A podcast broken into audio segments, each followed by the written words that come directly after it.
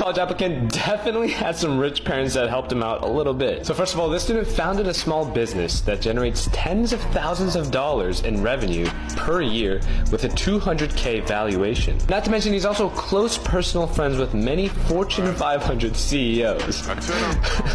that he referenced in his essays. He stated experiences such as interviews with the Musk family and many more entrepreneurs that he is not at the liberty to release. In addition, he did charity work in Africa, and is also a world traveler, spanning the globe over 50 countries and all seven continents. He had a 4.5 weighted GPA, which is pretty good. He's an upper class white male. He only applied to four schools: Texas A&M, UT, Texas Tech, and Baylor. Now, given that he probably wrote about some interesting experiences with these Fortune 500 CEOs in his essays, I'm probably gonna assume that he got into all four of these universities. I guess connections aren't everything because a student from the previous video actually got rejected from UT Austin. Maybe having fancy internships and writing about talking to the Musk family in your essays isn't gonna cut it. But to be fair, this student did get accepted to the other three schools that he applied to, so congrats to him. If you want to get early access to a tool that helps you improve your college application,